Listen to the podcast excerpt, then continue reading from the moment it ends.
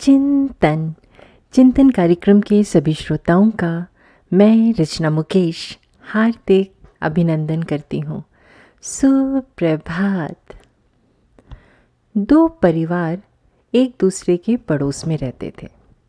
एक परिवार हर समय लड़ता झगड़ता रहता था, जबकि दूसरा परिवार शांति से और प्यार के साथ रहता था।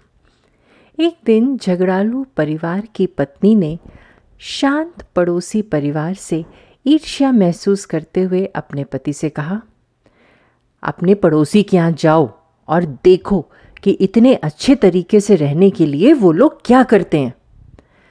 पति वहाँ पर गया और चुपचाप छुप करके देखने लगा। उसने देखा कि एक औरत फर्श पर पोछा लगा रही है। अचानक किचन से कुछ आवाज़ आने पर वो किचन में चली गई। तभी उसका पति एक रूम की तरफ़ से आया और ध्यान नहीं देने के कारण फर्श पर रखी बाल्टी से ठोकर लगने के कारण बाल्टी का सारा पानी फर्श पर फैल गया। उसकी पत्नी किचन से वापस आई और अपने पति से बोली ओह आई एम सो सॉरी ये मेरी गलती थी कि मैंने रास्ते से बाल्टी को नहीं हटाया। पति ने जवाब दिया, नहीं आई एम सॉरी क्योंकि मैंने इस पर ध्यान नहीं दिया। झगड़ालू परिवार का पति, जो छुपा हुआ था, वापस अपने घर लौट आया और अपनी पत्नी से पड़ोसी की खुशहाली का राज बताया।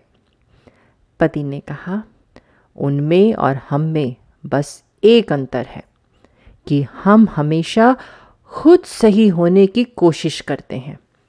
एक दूसरे को गलती के लिए जिम्मेदार ठहराते हैं, जबकि वो हर चीज़ के लिए खुद जिम्मेदार बनते हैं और अपनी गलती मानने के लिए तैयार रहते हैं। दोस्तों, एक खुशहाल, शांतिपूर्ण और प्यार भरे रिलेशन के लिए ज़रूरी है कि हम अपने अहंकार को साइड में रखें और अपनी व्यक्तिगत जिम्मेदारियों का ध्यान रखें। एक दूसरे को दोषी ठहराने से दोनों का नुकसान होता है और अपने रिलेशन भी ख़राब हो जाते हैं। परिवार में दूसरे की जीत भी अपनी ही जीत होती है। अगर हम बहस करके दूसरे सदस्य को नीचा दिखा दें तो ये उसकी हार नहीं, बल्कि आपकी हार है। परिवार को तोड़ना नहीं, जोड़ना सीखें। ऐसा करने से आप एक खुशहाल और शांतिपूर्ण परिवार का हिस्सा बन जाएँगे। चिंतन ज़रूर करिएगा।